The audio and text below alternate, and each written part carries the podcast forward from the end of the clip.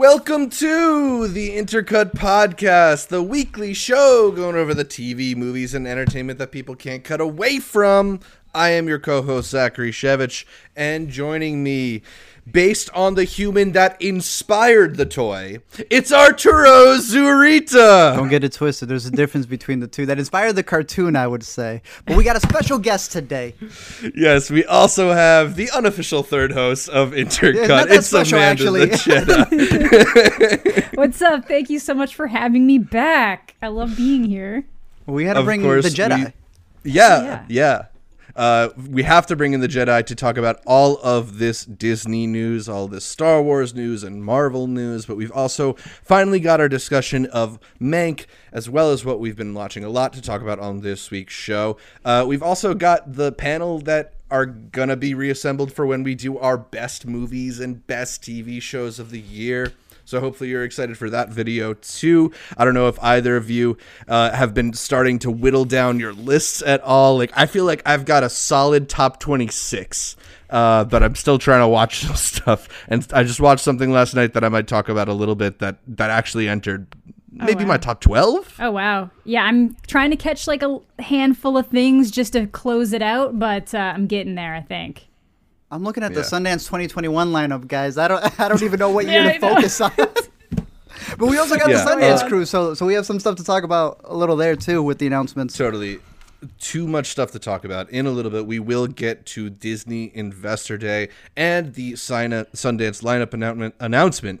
But first, make sure you're subscribed to the Intercut Podcast, either the video podcast on youtube.com slash intercutpod or the audio podcast available on most podcatchers. Also follow Intercut on social media, whether it's Facebook, Instagram, or Twitter. We are at Intercut Pod. That's at Intercut P-O-D. That's short for podcast. And remember to leave us a five-star review on the Apple Podcast iTunes store. Makes me really happy. Makes all of us really happy. You know, I could use that that dopamine as we get into the holidays and the colder weather. You know, I just think selfishly you should leave me, us a five star review. But uh, Art and Amanda, let's start the show the way we start it every week here with what we are watching. Art, start us off. What you been watching, buddy? Wrapped up the Small Axe uh, collection of films, and I didn't think it would get better than Red, White, and Blue, and somehow he mastered another five out of five. Ooh. in an hour. Like I don't know how he's doing it in an hour, but I think that's been the biggest put. Like we're surprised that there's five Steve McQueen films. The fact that they're the length of what the Wyoming tapes were practically in comparison, that he's able to get so much uh, story, so many emotions, and just so much thought in barely over the hour mark that uh, I found it absolutely fascinating. Uh, Education, I believe, is also based off of the true story, um, and it follows uh, a kid who pretty much just is not given the proper education in the where he's from over in the UK, mainly because the entire system is set for for his failure. And it's not just that system within the kid, but it may be the systems within the parents and making sure that they're too busy to even supervise the kids. And uh, I found it absolutely riveting. Somehow the the movie's about to wrap up, and you don't think it could get any better, and they hit you with just back to back different things. Um, yeah, it's up there with Red, White, and Blue for me. I highly recommend it, uh, as well as the whole collection of films, because uh, as we've been talking about them, he's really been pushing the idea that yes, they are films, and the whole name derives from the saying of "You may be the big tree, but we are the small axe," and together, collectively, you Nice. take it down. So. Uh, shout out Steve McQueen, like we've been doing every. Is this Steve McQueen podcast? That's what I should have written on the board practically.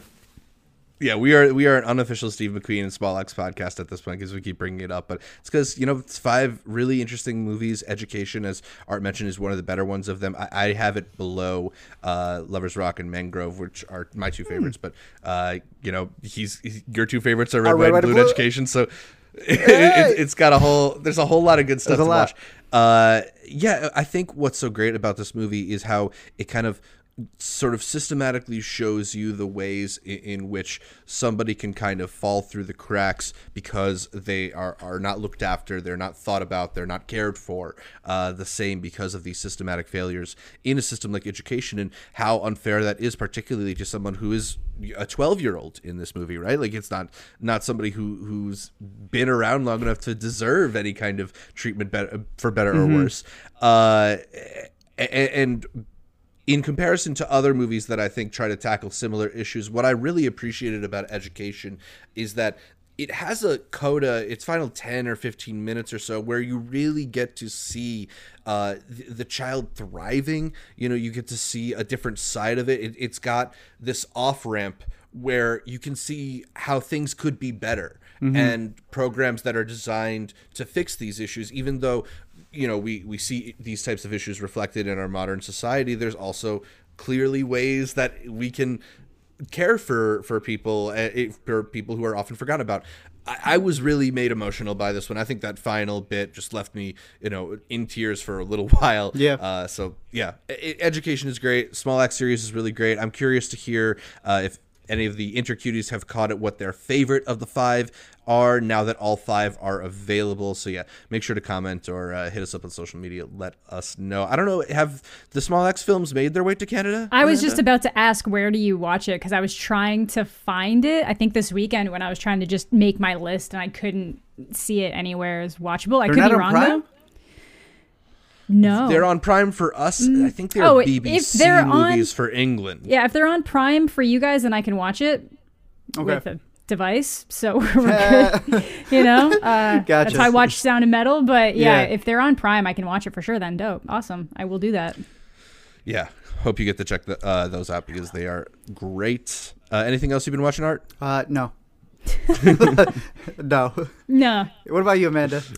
All right. Uh, like I said, I've been trying to make it back through things. Um, I'm currently watching I May Destroy You to try to get through that before we do our best of the year. Because I'm usually slacking Yes. on TV shows. I usually find like a handful of TV shows I really like and then kind of unintentionally neglect some of the other ones. Yeah, this year I was like, you know what? Like, let's try to find some other TV shows.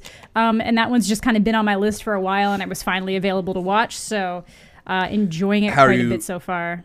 Yeah, you're not you're not finding it too difficult to get through. I know for some people it might be a At little bit like Times it has emotionally challenging. Yeah at times it, it can get a little bit iffy but um i can I, it's one of those shows it's kind of similar to like my warnings of something like the nightingale it's like it's really good but it's not going to be for everyone and some people are just going to have a really hard time with it so like look into what the show is before you go into it um just because you just it's yeah it's it's hard there's Yeah. hard there's part it's it's a comedy in a lot of ways but it's also just very hard to watch It's very explicit in its dealing with the issues of sexual assault and the drama that comes from it. Mm-hmm. Yeah. You know, and, and I think it's a very brave show in certain aspects, but it's also very lighthearted in a way that a lot of material like this doesn't often get the chance to be. And I, that balance of tones and ideas uh, is something that I've been stunned by since I saw the Michaela Coel series. yeah And she's I a G. definitely agree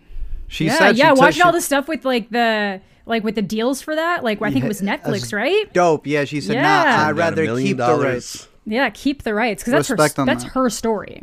Like mm-hmm. that's that's her life. Like she, yeah, no, that's awesome. Not many people would say no. No to it- a million dollars, you Yeah, know? seriously. So dope. it's crazy. So yeah, really enjoying it so far. And even though it does deal with things kind of in a lighter way, it's not.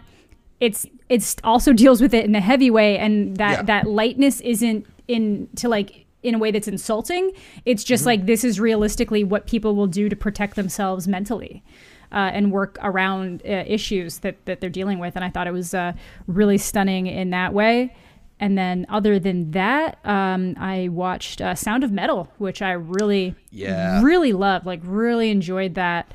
Um, it's kind of like one of my biggest fears. So, uh, I was talking to Zach about that, but it'd be with my vision, man. Oh, that too, that would You al- that would be so bad.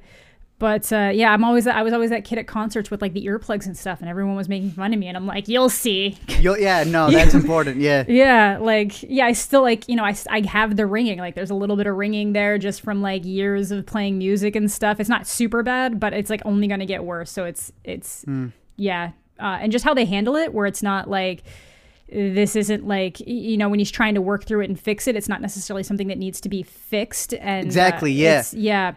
But and it, and it honestly it avoids so many tropes that you think it's going to do. Like without giving spoilers, like there's a couple moments where it looks like, oh, he's going to get caught because he did this, and um, oh, he might uh, go fall back into this other way of life that he used to have, and he doesn't, but in a way he does. Um, and when they kind of acknowledge that, I don't know if we can do spoilers for that. Not huge spoilers, but I think we, we'll, you know, try and stay clear of first. Maybe we'll do a, a little bit after the show, For sure. uh, like t- quick ten minutes on. Yeah, it'll probably. I think Yeah. it's probably going to be in my top ten. So, Yeah. well, we can talk about it more there. But I just felt like it was really interesting that they kind of had something come full circle. So they they did something without actually doing it, which I thought was really cool. But, Riz yeah. Ahmed top five in my opinion so for this year. good. Yeah, yeah, I was about to bring that up. Uh, he he's clearly one of the standout best actor performances from this year. Uh, a lot of people, I think, uh, expect him to be in the running for an I'd Oscar. be upset. Yeah, I'll be really upset if he's not. Yeah, uh, we're going to talk about Gary Oldman's performance in Mank in a little bit, but we've also talked a little bit about Steven Yeun and Minari, Delroy Lindo into Five Bloods. Hmm. Art, you've talked about Anthony Hopkins in The Father. uh, I don't know. Do you feel like Riz Ahmed is elite among those, or is it a tougher competition? I feel like he's only going to get a nomination. I mean, just seeing. I, yeah, and I have. I don't want to get too much into tangents, but I feel like I, I we're it's like we're fighting for him to just get a nomination, which sucks. But I want to see him get a nomination Yeah, at absolutely. least. I don't think he'd win it. If he win it, we're in a completely alternate universe at that point. Um, but I really hope he's one of the five for sure. For sure. Mm-hmm. Definitely, definitely. Is that all, Manita? Yeah, pretty much. Just been watching a lot of stuff, but those are definitely the standouts for right now. Cool, cool. Uh, well, I've also been trying to catch up on some of the movies from 2020. Uh, one of the best foreign film contenders, I think it's Denmark's official submission to the Oscars, is Another Round, Yes, sir. starring Yeah, Mads so good. Mikkelsen, written and directed by Thomas Vinterberg. It's a really interesting film about four friends. Uh, they're all high school teachers who embark on this experiment of trying to maintain uh, a, a blood alcohol level of 0.05 and to see how that'll affect their lives because they're at this point where they kind of feel stuck in a rut. We follow mostly Mad, Mads Mikkelsen's character, Martin, who is kind of uh, in, in a little bit of like a, a love maybe a loveless marriage and he's not respected at his job. He doesn't feel like he can teach well and he could use that boost of self-confidence you get after you take you know a couple swigs of alcohol. Uh, and so the way that this movie progresses is these guys try to find that line between can I, I drink a little to help loosen me up and make me more confident and make me uh, better professionally and socially or, or the you know kind of scary and sad fine line that alcohol has between you know fun and getting pretty serious and and self-destructive. Uh, i think just as an exploration of the ways in which people turn to alcohol and how it makes how it affects people i think it's a brilliant movie i think it's a really fun experiment there's some great uh, moments here I, I particularly love when he a- asks his wife if she finds him boring and she says compared to what uh, it's just a lot of, Damn! it's a lot of really great moments like that in this one. I, I liked it a lot. I was really kind of uh, captivated by the story. I- I'm hoping more people check it out. It's one of my favorites for the potential best foreign film uh, nomination at the Oscars this year. I'm looking for. The Hunt was one of my favorites of that year, so without a doubt, Mm-hmm. I, I'm. I just need to watch it. That's it. It's it's You haven't a watched spot it yet? waiting for it. No, I, we have the link for it, and I have not. I know you did. I saw you updated the screener list, and I was like, "Oh, Art's So, watching another yeah, round." I just need to see that one. I, I was able to catch the first ten minutes, and I was like, Nah, I want to. I want to see this on a, on the bigger screen downstairs. I don't want to go to bed li- watching. It's worth it. Mads It's worth Mikkelsen microdose with alcohol. It's, it's pretty joyful. Okay. Uh, I, I like that one a lot. I also, uh, to completely shift gears, caught up with Finding Yingying this morning, uh, which Art has been advertising to be as the saddest documentary he's seen since my Dear God. Zachary. Uh, I don't know if I would find it as sad as Dear Zachary, but it is in the same league. And I'm in a bad mood. And it's all your fault. Bro, can we talk spoilers here? It's a true story. Yeah, it's a It's true a true story. story. You- Go Uh, for It's it. out in virtual theaters, and I if you want to but- avoid our discussion of it, there's the uh, time codes in the description below. So yeah, go ahead, Art. I mean, that was a good amount of time. I mean, there's more time right here as well, based on the true Yeah, story. it's a good delay. Yo, the fact that there is a chance that this girl's body is in a dumpster and they told this man that it wasn't worth to even stop. Not to search, but to even stop compiling more on that dumpster is practically telling him what his daughter's life is worth. I'm sorry, Zach. I haven't even watched this, and I'm bothered. yeah, I'm sorry. Uh, I, I think the thing about finding Yingying that is so effective is we get a lot of these true crime documentaries about a murder or about a missing person or something that really focus on the case and the the kidnapping or the murder or the murderer. And this is really centered on the family the family's efforts to to seek justice to find their uh, their daughter their sister their uh, girlfriend. It, it, it's a really touching story and, and it's not a pleasant hang but it's a really interesting story and uh, if you're looking for something in that true crime genre i would highly highly recommend it it's available now in virtual theaters so Star should we take Wars- another quick We're just going all over the place.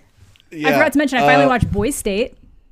oh That's one I forgot cool. to mention. That was the one. And what'd you think? yeah I was shocked by how Right? much by how interested I was. I literally was putting because I've been having sometimes I'm just not in the mood to watch certain things. And Yeah. I was like, I don't think I'm in the mood to watch a documentary, but sure. And like, sure enough, it was like it had me. I was like, I should not be this interested in fake American politics with a Mm-hmm. Right. bunch of teenage boys, but here I am. This is horrifying. Oh But, my but you want to root for Renee? You want to like stand up and be like, yeah, let's I'm like, let's go, Renee. And I'm like, what is Steven up to? I Mm-hmm. hope he's in, doing well in college. Yeah.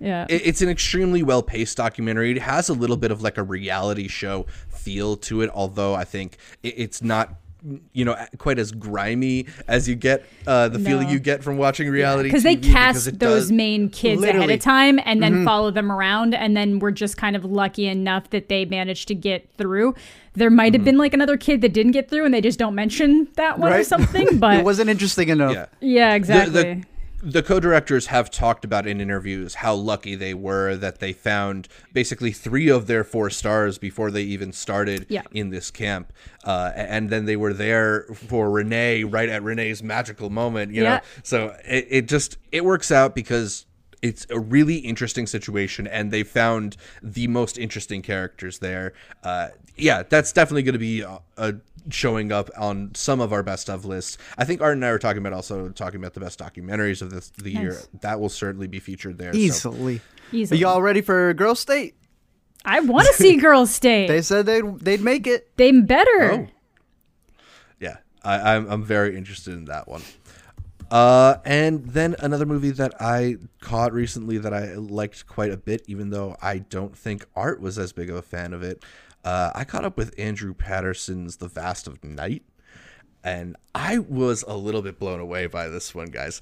Uh, a really interesting story about this town in New Mexico in the 1950s and this weird sound that's coming over the radio and what's happening on the night of the big basketball game. It's got these really dynamic scenes from these uh, electric walk and talks with these cracker, ta- uh, crackerjack dialogue to uh, these moments where the movie will just kind of pause and oftentimes completely eliminate the picture from the screen and just let you listen.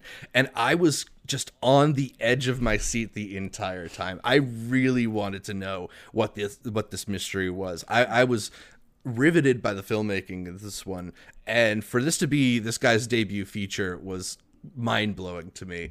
Uh, Art, I'm sorry, I really liked this hey, movie. that's dope, dude. The LME listeners made me listen to this one again when we did our uh, the fundraising thing for the LME listens, and they're like, "Check it out again," and I was like, "All right, I will." I his filmmaking is phenomenal. I liked it a little more. I just feel it could have been a podcast, which then he went on record to say it's like we literally wanted this to be that if you close your eyes, it would have been like you were hearing it in the same radio that she would have been doing it. And I was like, ah, he had an answer for for my complaint, so I can't be mad at that. And just the way that they were able to create the town. There are moments yeah yeah the ta- the f- town is so fully realized uh, there's some really crazy shots that go through it. Uh, there, there's maybe the best tracking shot of the pretty good. year in this movie. Uh, but it's also interesting because it'll slow down and turn into something that's like a radio play or like a regular play. Like I'd, I'd love to see this recreated in some way on the stage. But there are a little bit uh, some moments of visual bravura that i want to give to this movie and, and say that it does uh, that make it more than what it could accomplish on the radio. Particularly a moment in the end when they are in a car, which I think is, is so haunting. Uh, I was I got goosebumps from it. So uh, check out the Vast of Night before you just assemble your best of list. All right. that's all I'm gonna say. We'll do. Uh, real fun story about it. Uh, I don't know if you had heard that the guy who was actually working. The director was working for uh, Oklahoma Thunder, and they were right. specifically campaigning to make sure that Kevin Durant stayed. And because they were making those campaigns, he found his entire crew. And so they thank Kevin Durant at the ending of the Vast of Night because they said without him it wouldn't have been possible. That's awesome. He probably so watched that and be like, I'm confused. He's like, what? what? Uh, yeah, so I think that's mostly what we've been watching. But before we get into the news, I, I did want to bring it back to the Sundance lineups uh, because that dropped recently, and I think we're all excited for for the festival. Even though it's going to be a, a smaller version of the festival, they only have about seventy feature films uh, this year, and it's going to be a virtual festival so not the experience we're used to but it's always a place where we find exciting movies when we talk about our best movies of the year uh, soon we're going to mention several movies that we saw at sundance so i don't know if there's anything about the lineup announcements that uh, immediately struck either of you that you wanted to mention On the count of what three. you're looking forward to already On the count of three.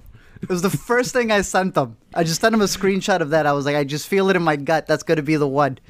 Uh, I've gone through half Yeah. of it. I don't know what stood out to you guys. If you guys went through the whole thing. I went through most it- of it. Yeah. I don't know if you Uh, yeah, it- no, I was just gonna say I think it's funny that all three of us pointed out that we were interested in the count of three Yeah. right away. I mean, it's it. Jerrod Carmichael Directing and it. Uh, is directing it. You got Christopher Abbott co-starring in it. He's a guy who's showing up in a lot of really interesting Sundance movies recently, and it's got just sometimes with Sundance, you know, you just need that one picture, and it's like, oh wait, That's it. I want to see how we get there. You know, and then you, Uh, you scroll, it says writers from Ramy. Ooh. You know it's one. You know it's one easily. Um, I was a simple man. Looks pretty interesting as well. The director had talked about how he made this movie when he saw his grandpa die, and then he was like, everyone said, you know, he was a simple man. He was. No, he wasn't. And he made this whole movie on him that's also going to be a part of the U.S. dramatic. I think Jockey looks interesting. John and the Hole, the story about a kid who decides to lock up his entire family in a hole so he can finally be an adult. Um, but even the world dramatic uh, look, looks pretty interesting as well. There's uh, a lot of warnings that this year is putting on uh, on their movies. I don't know if you guys were able to catch that. One of them literally says, "Warning: Animal cruelty." Will be in this movie. Warning: This movie has destruction and death. Warning: This movie's extra sad. Like they have extra warnings this time around, but I appreciated the ones about like animal cruelty because the MPAA will put a smack dab on anything. And they can kill a dog Yeah, on the I- screen as if that's not traumatic to a lot of I people. was gonna you know? say, I you know uh, so exactly last what I'm year- talking about. Sundance forced me to watch a dog getting blown up in a movie I hated. So you know what? If they're gonna warn me about that this time, maybe I won't watch the last. Yeah, it, it's good to have a warning. It's great to have a warning. Uh, yeah, it's one of the movies that jumped out to me is uh, Passing, which stars Tessa Thompson and Ruth Negga, as well as uh, Andre Holland and Alexander Skarsgård and Bill Camp. This is the feature directing debut of Rebecca Hall. Interestingly, enough, uh, about. Uh, two African American women who can pass for white living in 1920s New York. So I'm very interested in that movie. Also, what jumped out to me, uh, if I can find the title before. Oh, uh, the title is Together Together. Yes, sir. Uh, it just got picked up by Bleecker Street uh, earlier today, the day that we're recording. So we already know it's going to get a release, but it's got a really interesting cast with Ed Helms, Patti Harrison, Tig Notaro, Julio Torres, and Anna Konkle from Pen 15. Mm-hmm. So. You know, uh, Sundance usually has one or two breakout comedies. Last year it was Palm Springs, so Mm-hmm. maybe it'll be together. Together, I'm keeping my fingers crossed for that one. Yeah, that one looks pretty good. yeah. Um, And- other than those, I'm also looking forward to The World to Come, which also has Christopher Abbott in it and Vanessa Kirby and what is her name? Katherine Waterston. Um, I'm excited. And Casey Affleck, apparently. Oh, he's in it. Totally missed him, apparently, according to Wikipedia. Wow. Um, but yeah, looking forward to that one. And what is that one under premieres? You, yeah. Okay. Uh, hang on, let me double check. Because I got halfway through the premieres. Uh, I think one- it's pre- I th- is it it's one of two spotlights. yeah, it's either think? yes, Yeah. it's yes. Because the other along one, with Night of The Night of Kings. So that was yeah, that was yeah, that's the other one that. too. Yeah, yeah, yeah. I have that down. Yeah, I thought that was Yeah. dope that they put that one on. That we were able to catch that in some of the virtual fests. Um, I also uh, how to end or how it ends. How It uh, Ends, which, yeah, I which stars. Zoe Lister Jones. Yo, I just came off of making a video on the craft, so when I saw that this was there, it was the last edit I had to put in there. I was like, look. Guys, I mentioned Bandit Give multiple times. chance. Please give her another chance with this.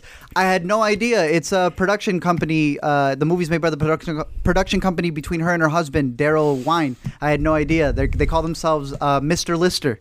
They're married and they've made several movies together. And this is another one where it's actually the girl. Um, let me see, make sure I got her name right. Cailee Spaeny, uh, who's Green Devs. She's in this playing the younger version of Zoe Oh damn! and they work together somehow as the world's about to end and they got to do something. I was like, I, am in, I'm in. Just tell me, just tell me when this is planned. So that's another one Yeah. from the premieres that I'm really excited for. yeah, I have that Yeah. one down too. Yeah, and and some of the fun of Sundance is walking into a movie that you have no idea what it's really about, even, and then just you know it turns out to be one of your favorites of the fest. So mm-hmm. we'll be mm-hmm. watching plenty of stuff, whether or not it jumps out the jumps off the page to us, but definitely some movies that we're going to be uh, really excited to catch as, uh, as soon as we find out whether or not we're going to Sundance. We're gonna We're gonna go We'll no matter we're what, but like go. whether or Yeah. not they're making it we'll be easy watching for Sundance us. movies. that, Yeah. that, Exactly. exactly. Yeah. All right. So that's what we've been watching. Let us know what you've been watching in the comments below or by email, emailing us. The address for that is intercutpod at gmail.com. We're going to move on to Yay or Nay, where we break down the latest happenings in entertainment, starting with Disney Investor Day. Whatever that's supposed to be, which was held last week, and Disney used it to announce an overwhelming slate of upcoming projects that includes 10 Marvel TV shows, 10 Star Wars TV shows, 15 Disney and Pixar TV shows, as well as 15 new Disney and Pixar films. Let's start with Star Wars, as Disney revealed that Hayden Christensen will be making his return to a galaxy far, far away in the upcoming Ewan McGregor starring Obi Wan Kenobi show. We'll also be getting new shows spun off of The Mandalorian, including the Rosario Dawson led Ahsoka show, as well as Rangers of the New Republic.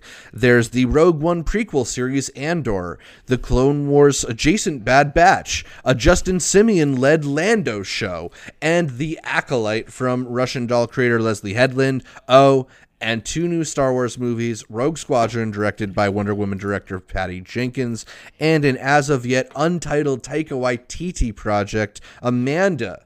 With a f- all this forthcoming content, yay or nay, you are optimistic about the future of Star Wars. Yo, I haven't been optimistic about the future of Star Wars for years.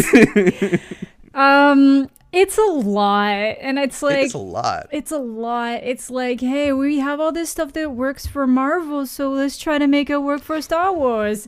And it and it honestly hit a point where it was like, oh my god, we pissed people off with Star Wars movies three times in a row. We need to calm down. Okay, this one Mandalorian show, it's it's them almost done. We're gonna put that out. oh, like it's that. doing well. It's doing well. Let's just start.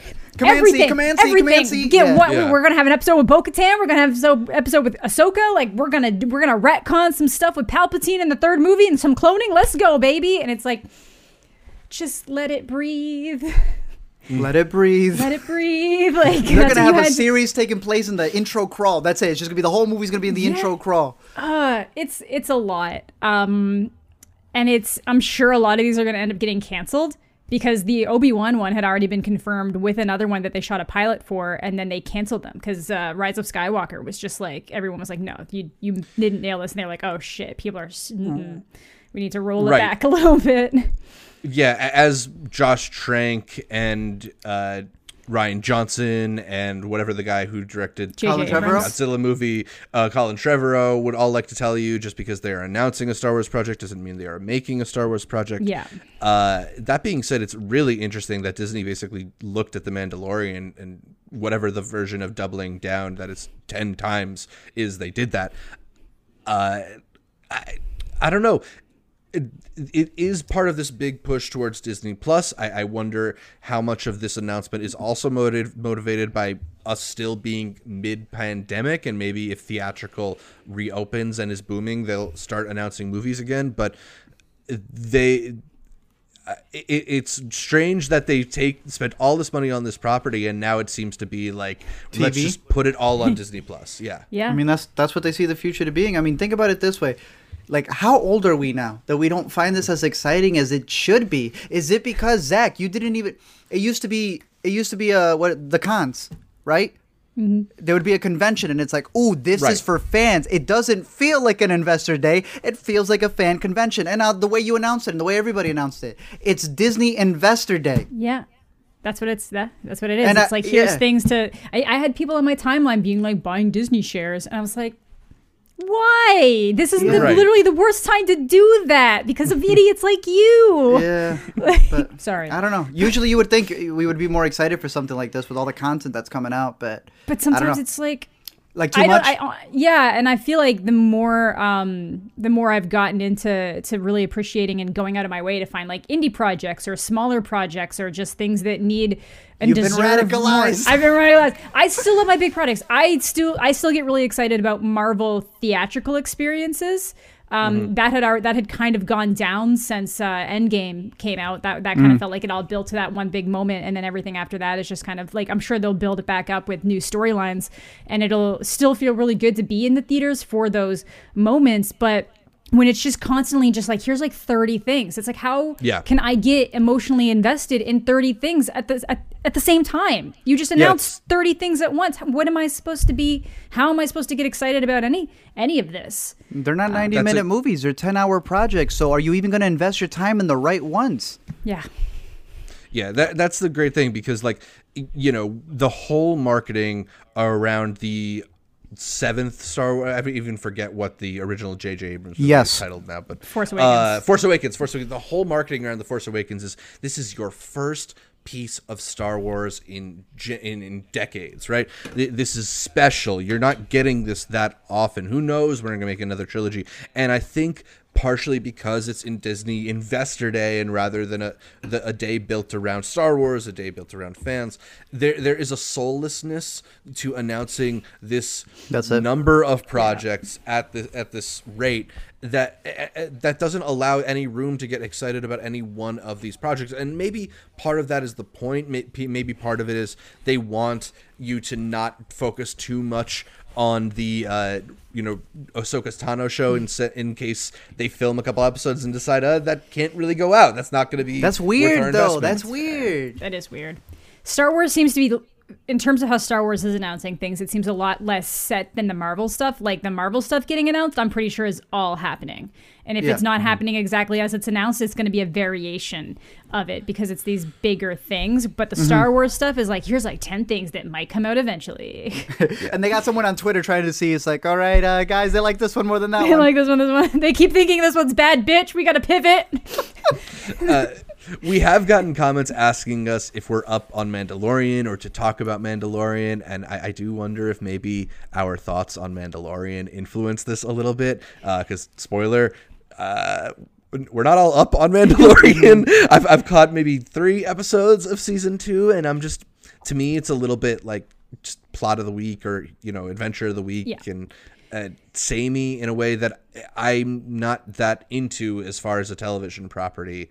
Uh, I've also never really been a huge Star Wars person, but uh, yeah, I'm just not up to date on Mandalorian. As I know Art uh, isn't either. Uh, Amanda, any thoughts on season two so far? Yeah, um, I totally agree. Mandalorian's always been kind of one of these like um, it's like a space western, so every episode Yeah. is kind of supposed to feel like it's its own, just separate things. But I can get why it's just literally like land on planet, looking for thing, find person, must complete mission for person to get thing. They cannot provide thing. Next planet, like that's Uh oh, Baby Yoda, don't eat that. There's Yeah. 18 chapters of that. That's cute. Yeah. There's like, but See- there are cool things. To me, the things that they do end up re- like they reveal like really cool things. There's a lot of interesting lore building that happens in it. There's some really great action scenes, like um, not this past episode, but the episode before that had like an iconic character come back. Um, not in the way that you might have expected them to, and like they brutalized some stormtroopers, and it was like really cool how they did it. And it's uh, you know, there's like really there's interesting parts, and I do like like Baby Yoda. I feel invested when bad things happen to that little thing. Like I get upset. Um, but yeah, it's not it's not my favorite show of the year. I'm covering it on uh, a separate channel that I do work for, just because it's kind of like the in thing for pop culture right now, and there are things about it that excite me. Um, but uh, it does seem, unfortunately, that some of these episodes were just kind of like, "Yay, do you guys want a full show about this character? Because we're gonna tease it." yeah. I think Disney's aware that that's what people are tuning into the most for the plus. Like I, I can't think of anything else that people are coming in to check out other than the Mandalorian. To the point that you've watched it weekly or binged it. Uh, I tend to do like two episodes at a time. Is usually Okay. what I do. Alina binged all of one with half of two, and then she was like, "I don't see the reason for this to have be broken up." But I hear people Mm-hmm. say, "I miss it being broken up." So is that part of the hype? You know, it's like the Yeah. the the ability to wait for the other one kind of makes it seem. I don't want to say better than it is, better than it is because I've heard nothing but great things from the show. I, I will watch Well, it it trends every Friday on Yeah. Twitter because of that. Rather than you know, I, I love Queen's Gambit, but Queen's Gambit, it, it already we feel like there's less of it happening because it had those two three weeks where it was at the top of Netflix. Yeah, but that was at the And- That was like Top a that was like a month though. That Like, was that good did- though. But that's That But I get what did he's that's saying. what I'm saying. That's what he's though, saying. is that even though it's this massive hit, people are still talking about Mandalorian because it can come out than that. weekly. Yeah. Yeah. and that's the same. That's like I've heard a lot of people make arguments about that for shows going forward, and like the boys did that. Like they, the boys did it in an interesting way. They dropped three to four at once, and then they went weekly. So it's like we gonna hook you, and then we gonna keep you here weekly. I was Yep. like, that was smart. Because I can see Amazon doing that with like their Wheel of Time series going forward and just different things like that. So Lord of the Rings, like you know they're gonna do that. They're gonna they're drag do it with out for Rings. so long. Drag it out. It's a perfect way to keep you on the subscription service for sure. So. Mm-hmm. Yeah. All right, we've went on a huge tangent. I do want to ask if there is any one property from this announcement that you are most excited about. Something that does jump out from the the big mass of announcements. for like recent stuff, I'm actually pretty interested to see what they do with WandaVision because it seems like they're actually taking I'm talking Star Wars specific. Star Wars We'll specifically. My bad, sorry. Uh, Obi Wan. Me too. Me, yeah, yeah. Yeah, it's Obi Wan. it's Obi Wan. I, I like you know bringing Hayden Christensen back as uh, That, Vader I is odd because it's like the 30 minutes that he was Vader before he was Vader. Yeah. Like, I, I agree. I like I that announcement excited me, yeah. but it's like the My last thing I saw. like- right? It was like the last thing I saw that man in was Little Italy. So it's like I don't even have fond memories of his last performance. But yo, bring him back. yeah, exactly. But yeah, It was really good in Shattered Glass. That was a while ago, though. Yeah. Um, Yep. All right, so let, us get to Marvel though, because Disney also avail- unveiled a bunch of upcoming Marvel properties, including including new looks at previously previously announced shows like WandaVision and Loki. Shows like What If, Miss Marvel, and Hawkeye are all slated to debut next year, 2021. There are also announcements about an Ironheart series, a series called Armor Wars, starring Don Cheadle's War Machine, a series of short films called I Am Groot, as well as the Guardians of the Galaxy Holiday Special. Disney also announced that Spider-Man And homecoming director Jon Watts will helm the studio's upcoming Fantastic Four movie. Art, yeah, you you are optimistic about the future of Marvel. You don't have a say. This is just them cashing in on, on on everything. This is them cashing in. This is them with the streaming service now. They're not sharing halfsies with Netflix. Hey, we'll promise all you Netflix shows that you'll be in a Marvel movie once. Did it happen? And now it's gonna happen, bro. Disney just waited. They tickled their, they tickled them like that. They they they said just wait for it. They were waiting for them to be able to bank in 100 percent on all of these services. Now they're ready to go. Now they have what if they got specials that they could all post on their own streaming service, and they're gonna be able to make all the money. It's just gonna continue rising. Like throughout all these announcements, they also said uh, we're gonna raise the prices next year. Just gonna Yeah. add that real, real quick, by the way. Um, and they're even talking about how they're going to be able to mix everything in, considering some of the ratings on these shows and whether they'd be going on Hulu and should they have split Hulu and uh, Disney Plus? Should they have been more combined? Should Lizzie McGuire be on Disney Plus the way that it should be?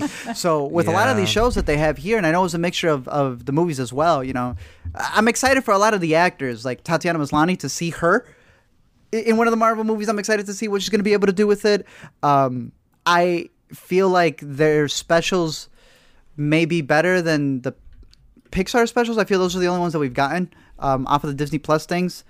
But in terms of shows, they've been edging us for a while with the Loki mm-hmm. show, with the Hawkeye show, with everything. We've yet to mm-hmm. see them. We know what they did We with have- Marvel Netflix. We have no idea if Marvel can make good TV shows Yeah. yet. We'll you see. know? I mean, there's no reason to doubt them, I guess, but we'll see. Will it be to the to the caliber that all the fans are still fighting for, for the Daredevil, for the Punisher, for everything that they did there? Um, the Fantastic Four already, man. I told it to Alina. She's like, no, no, no. You must have misread it. We just got one of those. I said, yeah, Alina. We also just got a Cinderella, and there's a new one coming out next year. There's That was five years, multi- Alina. It's been five years since we've gotten a Fantastic Four movie, and it didn't count.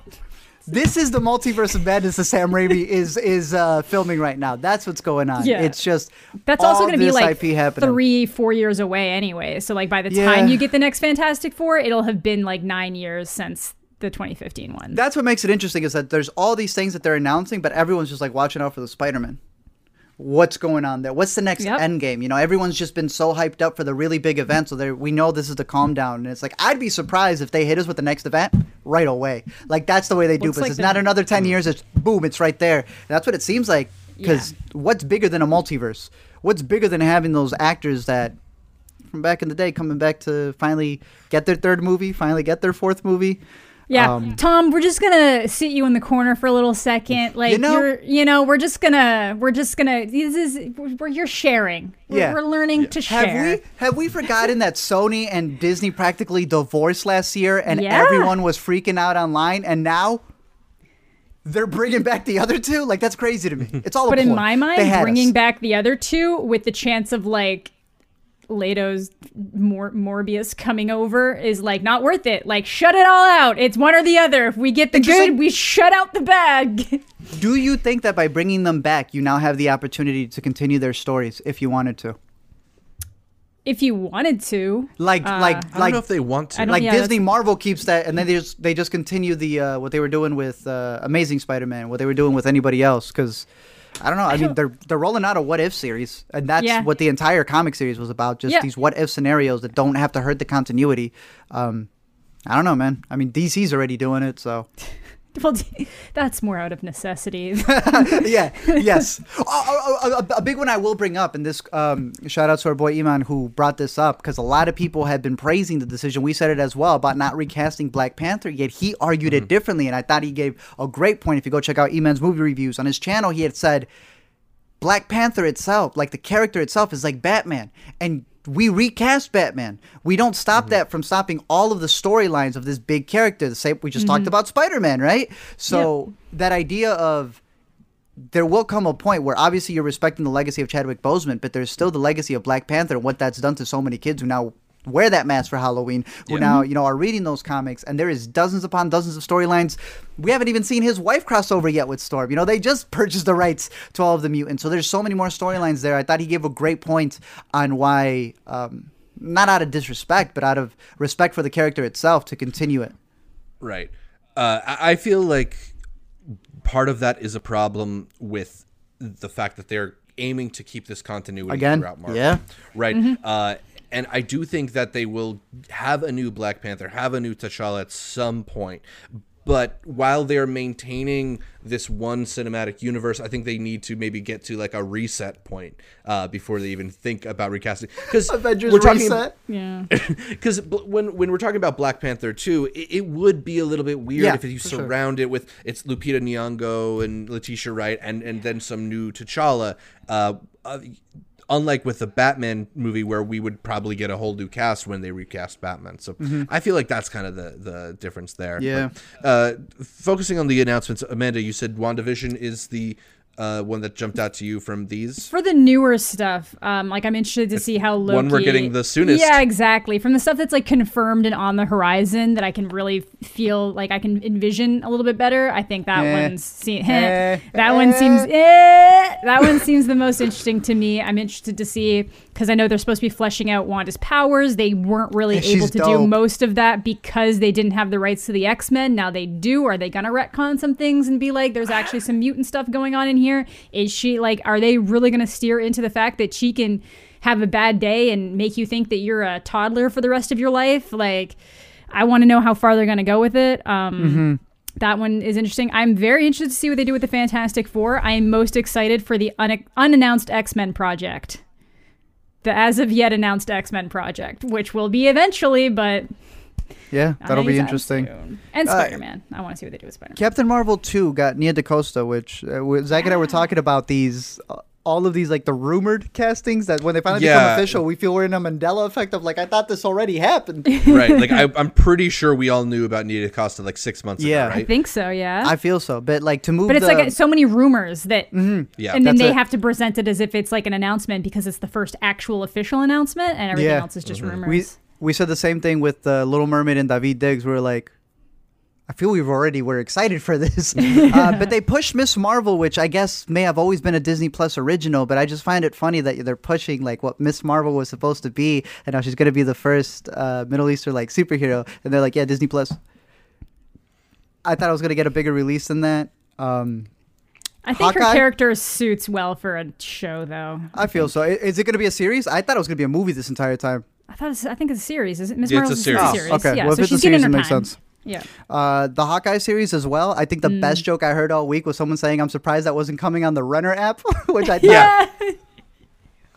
they had to do them like that. Uh, but yeah, no. Overall, it's the announcement you expect. I think they still have some really great stuff on the horizon. Uh, I feel that because of the stuff that they delayed, uh, you know, what was it? Um, Midsommar. Uh, Pugh and how she's Yeah. actually going to end up being in one of the series as well, which you know I, I- feel we would have seen the movie and then it would have been introduced, and now we have Yeah. that. But easily the best one is uh, our villain for Thor. That's it. Let's go, Christian Bale. I think is going to work some magic. I think I really fun. think he's got it. Yeah, uh, the more people that they add to Thor, what is it, God and Thunder, or Love and Thunder. or something. Yeah, uh, the more interesting that project sounds. And Ragnarok was already my favorite of the the non team up uh, Marvel movies, so I'm definitely amped for the next Taika Waititi Marvel movie. yeah. Uh, but moving on from Marvel, Disney and Pixar Animation are also keeping busy. Existing properties Moana, Big Hero 6, Zootopia, The Princess and the Frog, Cars, and Up are all getting spun off into Disney Plus shows. Additionally, Pixar's next two theatrical releases, Raya and the Last Dragon, as well as Encanto, the one that has music from Lin Manuel Miranda, will be getting premiere access debuts on mm. Disney Plus the same day they arrive in theaters. Pixar also announced a couple more n- new movies, including Turning Red from the director of the short film Bao, and Lightyear, an origin story of Buzz Lightyear, voiced by Chris Evans. By the way, Chris Evans would like you to know that this movie isn't based on the toy Buzz Lightyear, but rather the human that the toy Buzz Lightyear was based on. Amanda, yay or nay, you're optimistic about the future of Disney animation and Pixar. No. Yeah. Like, Really? I'm sure something might surprise me, but like, I, I actually hadn't looked into any of those announcements. But hearing that they're making like an, I don't, I've never really liked any of the spin-off series, even when I was a kid. Like, I was just Okay. never a fan when they did any of that stuff. Um, so Yeah. I'm definitely not excited about it now. Um, I was firmly leave Toy Story alone, and that also applies to not the toy, but the person the toy was based off of, Buzz Lightyear. Unless I also get my Woody movie, I want. Yeah, where is our Cowboy Woody movie? Yeah, I want We've had- Cowboy Woody. We've had so I grew up with the Buzz Lightyear animated series as well. Yeah, like we always have these Buzz stuff, and it's we like need Woody. You're you're literally playing into You exactly know? what the movie is. And yeah, it's like Everyone- no, he had Toy Story 2. It's like, well, give him a Toy Story series at Yeah, that give him point. a tw- but let him have it. yeah, why not? Yeah, cast Colin Hanks. Um, Yeah, I l- like the Forky shorts, but it's weird to me that Bob Iger and Bob Chapek, just snapped their fingers and turned one of the most successful animation studios of all time into a TV company. Like that's a little weird for me, uh, given that Pixar makes these really beautiful movies and. Among all of the Disney announcements, I, I agree with Amanda that maybe there was some like exciting stuff here. I like that there are actually announcements of originals. I don't know if I like the premise of Turning Red, but it's original, and Encanto is an original, uh, unlike a lot of the other stuff announced. But at the same time, it, I don't know if it, all all these beloved properties being spun off. Yeah, we have the those kind of tainted memories. I don't know if this is like a new era of Disney, but uh, I haven't. I don't know if I want to spend that kind of time in these worlds. I, I like getting to jump in for an hour and a half or Mm-hmm. two. I don't want to spend 10 hours over the course of 10 weeks. It it just not the same kind of feeling to me for for stuff like this. I agree. Remember the early 2000s? It was the straight to V, straight to uh, DVD, straight to VHS. Now it just goes straight to your screen. You know, Yeah. it's all these 10 hour stuff. Um, I think it was Netflix that had the Tangled series. I never got to see it. I'm a huge fan of Tangled though. They went for like three seasons, uh, and I think whatever analytics they got there, they realized why not just recreate that again with Moana? Why not just recreate that again with Baymax? I get the impression though that they are putting a lot more money behind these shows than they ever put behind those series. That'd be well. I want to I want to be optimistic for it, but it's like, can you recreate what was great in Zootopia for ten hours? Yeah. Yeah. We'll see. It's rough. Roundtable might think so, but I'm, I'm not sure. Roundtable has his own show. He's, he's Yeah, not able to exactly. He's too season six. busy. All right, so uh, that's about it for yay or nay. But a reminder that if you want to hear a subject covered here on Intercut, be an Intercut, you can send us a question by leaving it in the comments on YouTube or hitting us up on social media at IntercutPod or emailing us intercutpod at gmail.com. Make sure to leave us a question. We are moving on to our topic of the week, and it's the newest movie from David Fincher, one of my favorite directors. Art, fair to say one of your favorite directors too? I think he's good. Good. I He's think one of my favorite directors. Sorry, I I, was gonna say. I'll step up. He's fantastic, man. He's one of the best. He's the best of the best. Mank is a biopic about the late screenwriter Herman J. Mankiewicz and his development of the screenplay for Orson Welles' Citizen Kane. The movie, which is shot in period appropriate black and white hmm. and contains a fractured structure that bounces back and forth through time in a way that echoes Citizen Kane, details how Herman Mankiewicz conceived of and wrote the script for Citizen Kane through a drunken stupor, and how the writer's personal relationship with William Randolph Hearst, the man whom Citizen Kane is based on, came to influence his script. Art, Mank arrives late in 2020 as one of the year's most anticipated releases. Did it live up to your expectations for it? Yes. Absolutely loved it. There's a thing that every time we're watching a movie, you know, be it a, a film that takes place in another country, but they don't speak the language, but they push it as being authentic, and it's like, isn't the language like the one thing y'all could get when you're seeing a movie and you're wondering how that would have worked, you know, being it a period piece, but it's being shot more modern? This man went down to the mono audio. Like that's how far he went. Shot it in black and white. Did the entire thing so it feels like a movie that you would be watching during that period in time. And I think some of the biggest criticisms where it may come off goofy, it's more so just because it's reenacting, you know, what a what a cutaway scene would be. You know, even put the little film burn in there, Yeah. where, which what would have been the uh, burn, yeah, yeah. as he's transitioning between the scenes and stuff. So I appreciated all those elements that he added to it. I know that there's some arguments on uh, some of the stuff that may not have been. I mean, it is shot in anamorphic, which is not Yeah. the aspect ratio they would have used and stuff like that. There is like a certain uh, clarity and precision to the way the camera pans in that way that David Fincher loves that maybe is less period appropriate but i also think that's part of the charm is that it's like a master f- modern filmmaker taking on some of the approaches of a more classic film Yeah. A lot of people argue that you need to know everything about Citizen Kane, that you need to know a lot of the stuff from that time. Do you guys did you guys feel that? I don't think so. It's I meant Okay, to I agree. watch Citizen Kane. Bef- I meant to rewatch it before I watched this, but I haven't seen Citizen Kane Yeah. in years, and I don't. Yeah, I don't feel like it uh, affected my viewing of this at all. You didn't need the entire RKO breakdown before you went into the film to know Yeah, what was going on in the studio system. No, because like that's the beauty of like I do feel like knowing like being familiar with the story helps because you appreciate different things Yeah. more because you notice things happening. But I don't. He did the he did his job and made a story that made sense on its own. That's only enhanced by knowing the source material or what it's based on. Right. I I think it's helpful to have seen Definitely. Citizen Kane. Yeah, I don't know if you need to have like been j- just brushed up on it. I do think it would make really interesting pairing to to watch Citizen Kane and then very quickly go and watch Mank. I think the the films speak to each other, or ma- rather, Mank obviously speaks to Citizen Kane in a way that would make them both more interesting. Uh, but like Amanda said, th- there is enough there that I don't think you necessarily need to be like a scholar of Orson Welles or of Citizen Kane to necessarily appreciate what this is doing. But there are uh, ways like that structure in which it is really heavily uh, influenced by Citizen Kane, A- and be- because Citizen Kane was so instrumental in in giving us that kind of nonlinear uh, structured look at a life, I, I think it's really interesting in the ways that uh, Mank kind of throws you in that way too. And to me, that's part of what I struggled with when I started to watch Mank. I was for the first half an hour or so of the movie not really feeling its rhythm, not really sure uh, if this was going to be the way that it was telling us. Like, are we just going to it watch just- him dictate the script of of Citizen Kane from bed? Like that doesn't feel like a movie. And, and then the movie sort of widens out and gives you the story of uh, Hollywood studios in the 1930s, and it gives you the story of his relationship to Orson Welles and his relationship to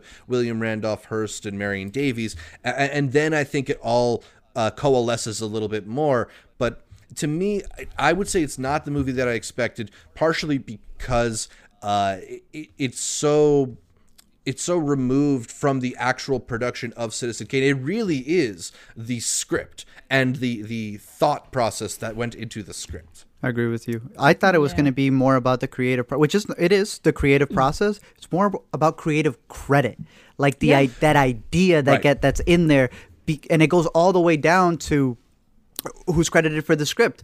Uh, Fincher's father, who wrote this back in the '90s, and I believe he passed in the early 2000s. So there's been something that's just been sitting on the shelf for the longest time. And uh, obviously, he's got that great relationship with Netflix, which is funny how it parallels. You know what Orson Welles was to the studio over here, RKO, that was that wasn't doing so well. Who was one of the first to help out Netflix and give him an entire show that made it very prestigious. That eventually others would follow, like Martin Scorsese and everything else, Yep. right?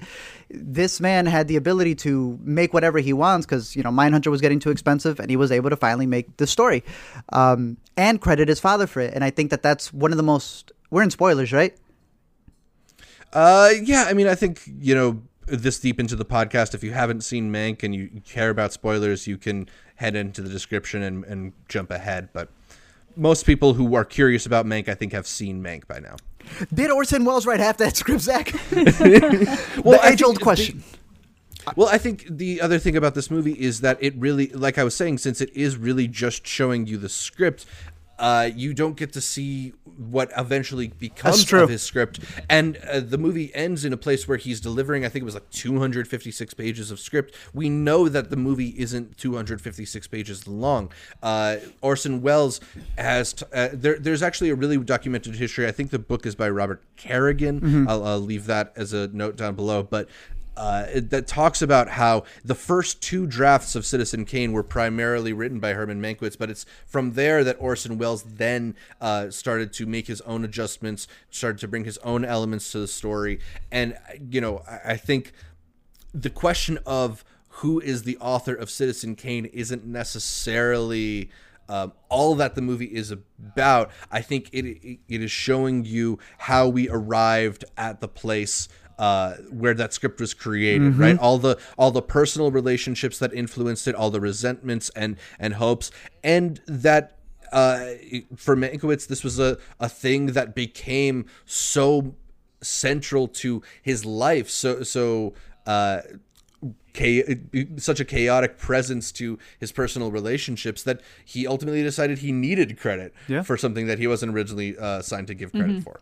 And the movie's told through like he's got the flashbacks from what would have happened, you know, the decade plus earlier, and then when he's actually writing the script and how it informs, you know, all the people that he was around and how he puts it into the script. But more so, he has this parable that he says like earlier on that then gets brought back about the uh, organ grinder monkey and how he feels that he's just in this system, and it kind of shows you how like he had everything given to him, right? He was the guy who would laugh at the party, but that's exactly where they wanted him to be. Yeah. So how how many more things could he have written if they would have allowed him to be able to write as crazy as he did that only happened because of the scenario that Orson Welles found himself in where he was able to do whatever he wanted. Um, and just the way that he's able to turn that on its head and the climax where it's comparing the two scenes when he's arguing for his credit with Orson Welles and when he's just being belittled and put in his place uh, by Hearst earlier on. Uh, in with uh, Charles Dance giving a really excellent Yeah. performance. Yeah, oh my God. performance. Alina was like, "Is that Tyrion?" I said, "Get ready for what you're about." I've seen the movie three times, and when I saw it with that second time, I was like, "You watch, watch the magic that's about to happen." He's got here." that monologue. Yeah. Oh my god, it was He's like so walking yeah. him towards the door when he's doing it, and like as he gets outside, he just like lays it. He's reminding him, you know, uh, Yeah. I'm the one who's paying your bills. I'm the one who's doing this. And he puts him in that position of where he realizes, am I really the one in charge? Have, have I been able to be the best version that I could possibly be? And there's mm. that line that I, I believe it's his nephew or his brother uh, gives him where he goes, man, this is the best thing you've ever written. And, and it's that glimmer in his eyes that makes mm-hmm. him go, no.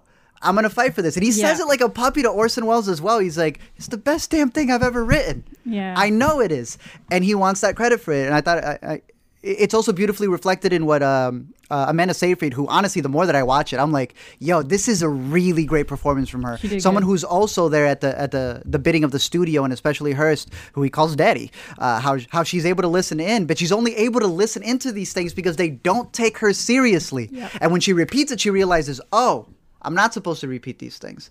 And this is also something that they just dismiss her. They don't see it as being a big thing.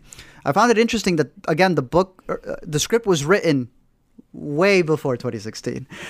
Yeah, And there was that uh, str- yeah. Fincher's father, who is the sole credited screenwriter, died in 2003. Mm-hmm. Uh, so at least the origins of the script date back to then. It is sort of believed that both David Fincher and the screenwriter Eric Roth are uncredited, uh, have done uncredited rewrites of this.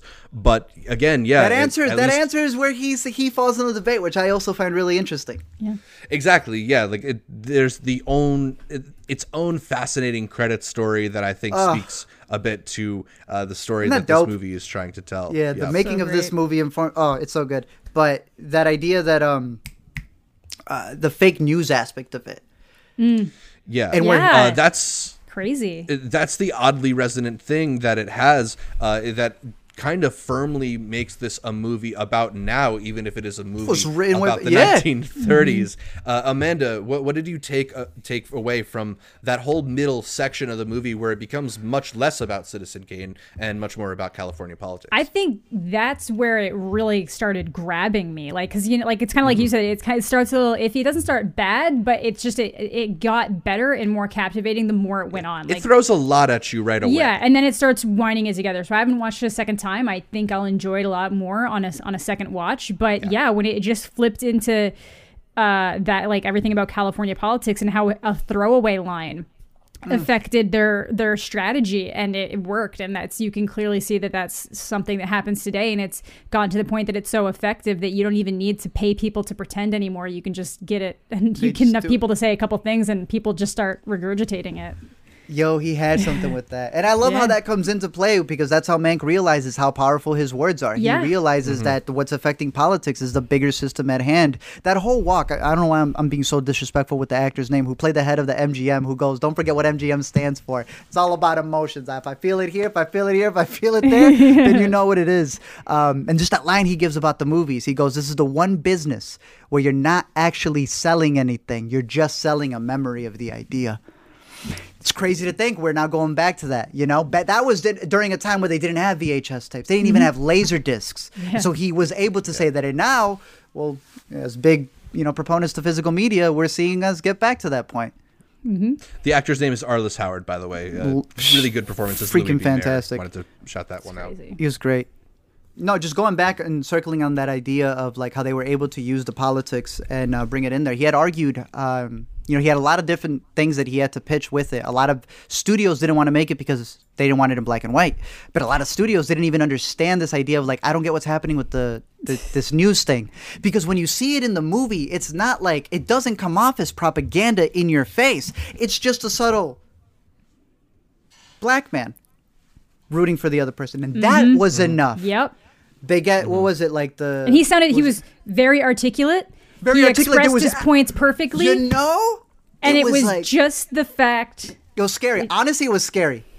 It, Scary. It, it, it, it, it showcased how subtle uh, something like this could be and Yeah, how, how benign effective. it is. Yeah, it might seem when when really this is like a foundational idea to so many of the problems we see with news and politics today Mm-hmm. so th- that that this movie that is so much about 1930s 1940s hollywood also has this really relevant political commentary i think it, it is something that was completely caught me off guard and uh, the more that i've had time to sit and think about this movie. It's something that I've uh, really grown to appreciate about it.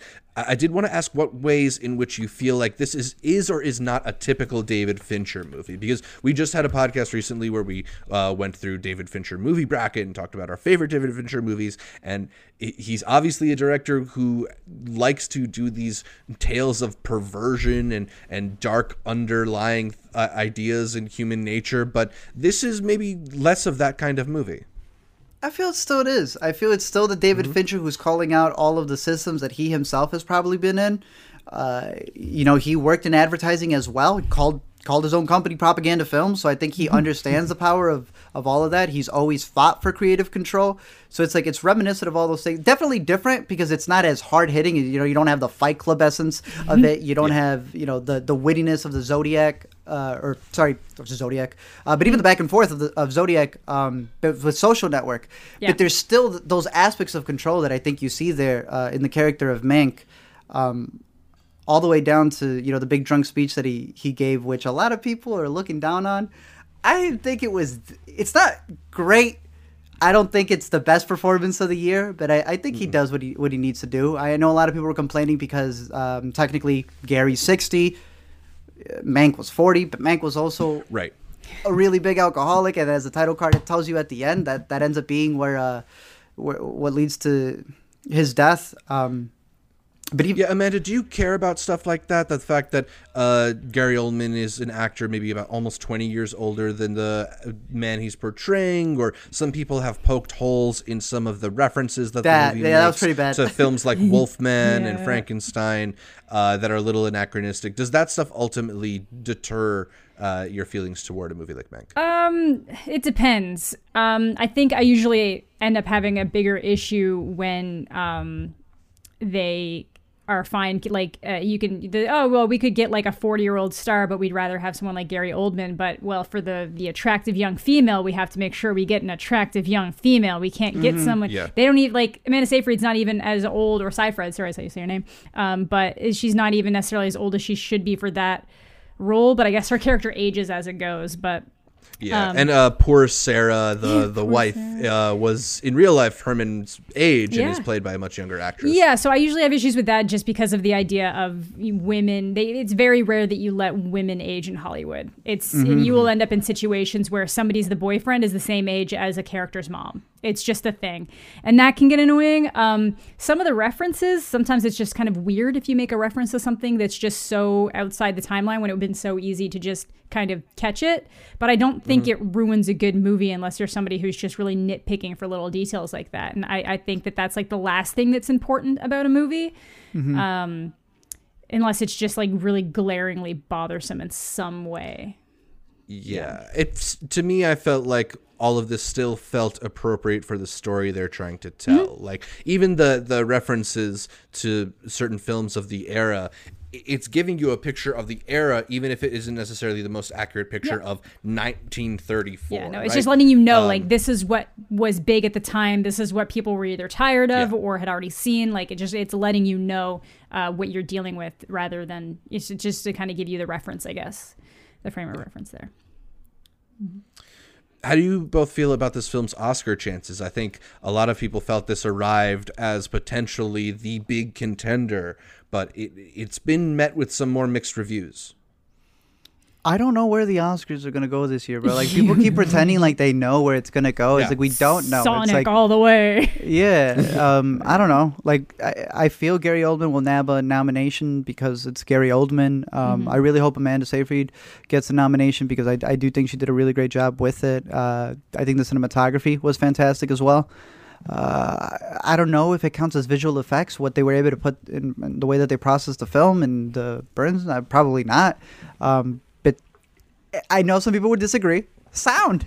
Uh, I thought they, they did a good job with the sound. If you have a mm-hmm. if you have a good sound system at home, uh, again, this is a movie that even though it's on Netflix, I would have loved to have seen this black and white picture at the Renaissance Theater. I think that would have been fantastic. Mm-hmm. Um, but I don't know. What about you guys? Kind of same boat. Like it's really hard to say where things are gonna go, but just based on the year we've had, it wouldn't unless they really go off the rails and they're like, we're just gonna let this is gonna be the year we let the indie films fly and just right. give all Black these Bear. like Yeah, seriously, like just like you know, never, rarely, sometimes, always. Just like let these movies that had that were just powerhouses of the year um, pick up some awards. I, I do think somebody in here is going to be nominated for something. Yeah. Easily. Um, easily. Lily Collins. I, I Yeah, absolutely. I do think it'll probably pick up like maybe six, seven Oscar nominations. Mm-hmm. Whether or not it'll be like a favorite to win anything, I, I'm not so sure. But given the fact that we are in this weird year and a lot of the major studios will maybe be sitting this year Oscar this year's Oscars campaigns out, Netflix has got a lot of money to throw around. this It is one. doesn't seem like they'll be throwing it at Hillbilly Elegy, so. Nope. Yeah, I, I could certainly see it uh, showing up at least in a few different places. Although I, I don't know if it, it'll be a favorite for anything. But yeah, uh, I think we are positive on Mank. Although yeah. I, I I would say I'm not as positive as I, I wanted to be, given it's a new David Fincher movie about Hollywood. That's fair. Uh, I I, I want to watch it again. I want to I want to try and dive a little bit deeper into it because yeah, it it is kind of a lot on one viewing, but uh, as I've sat with it, I've come to really like a lot of what it's trying to do. Mm-hmm. Mm-hmm. Absolutely. Yeah. I mean, that's how he says he makes his movies. He's like, my hope isn't that people just see it the opening weekend. My hope is that they're still watching it 10 years later. So, That's and honestly, the social network is has You know? stayed it's You stayed know? with me for ten years, and things that I thought were my favorite back in 2010 have kind of drifted off for me, like Inception. Right. What it was the fun the first time. It was fun the first time, and it just doesn't stack up on repeat viewing for me at least. No lie, I was seeing a little bit from the social network. I was like, nah, I just rewatched this. I, I can't be rewatching this again. No, no, no, no, no. Yeah. Yeah. But I gotta. All right. But you want to, yeah. Yeah. All right, so let us know your thoughts on Mank in the comments down below, or again, reaching out to us at Intercut Pod on social media. We are going to head to our final segment, the new to see, where we give you our picks for the week. Art, what should the people watch from home? If you haven't caught what we've been saying every single week here, Small Axe over on uh, was it on Amazon Prime? Uh, they're they're fantastic. Zach had his two favorites aren't even my two favorites. Like, come, like how does how- if you listen to us, how does that not make you excited of, of like the content that you have waiting for you? Um, Yep. But of course, Education and Red, White, and Blue were my top favorites, and I highly recommend those. I will be checking out another round. I've been saying that for the last three weeks. I will not give it another week. I will be catching it. Um, but I'm not sure if we discussed this on the, on the last one. Uh, Apple Plus has a new one. It, it was Boys State. Took Yeah. this long, but we finally got another one. Wolfwalkers. Uh, if you Yeah. have not caught Wolfwalkers, definitely check that one out. But if you have some extra money, I believe when is Promising Young Woman coming out? December 25th, Uh, yeah. Christmas Day. Start saving A money. Another week. Another week. But Oh, yeah, wow, those, are, yeah. Those, those are some picks. Yeah. All right, uh, Amanda, what should people check out? Uh, I'm gonna go with one of what, what I've been watching this week. Uh, check out Sound of Metal if you haven't seen it Very yet. good. I didn't really explain what it was, but it's basically a metal drummer who just, um, obviously, due to years of playing in such a loud environment, uh, loses his hearing um, very abruptly, and it's just kind of him coming to terms with that um, as someone who's kind of recovering from other issues in his life, and it's it's you're kind of on that precipice of whether or not uh, it's going to get really worse, and how he kind of like comes to uh, terms with his his new life. Just fantastic performance, just really solid solid movie. Yeah. Highly recommend Sound of Metal as well. I would recommend you check out that. I'd recommend you check out another round. Art, check out another round. you don't need to just have the screener link for it. It's going to be available on digital this Friday. Hey. So, uh, going to be a lot easier. You don't have to find a movie theater or, or go to a movie theater. Uh, it's going to be available on digital. That's nice. Also, The Vast of Night is available on Amazon Prime as well. I was blown away by it. So, uh, it's one of those movies that feel like you should check out before you assemble your best of the year list. So check out that. Check out the Small Axe series because two of those movies are competing for my best of list. So uh, a lot of good stuff to check out. Man, Amazon They're is uh, killing it this year. where it's at right Yeah, now. Doing good. Yeah.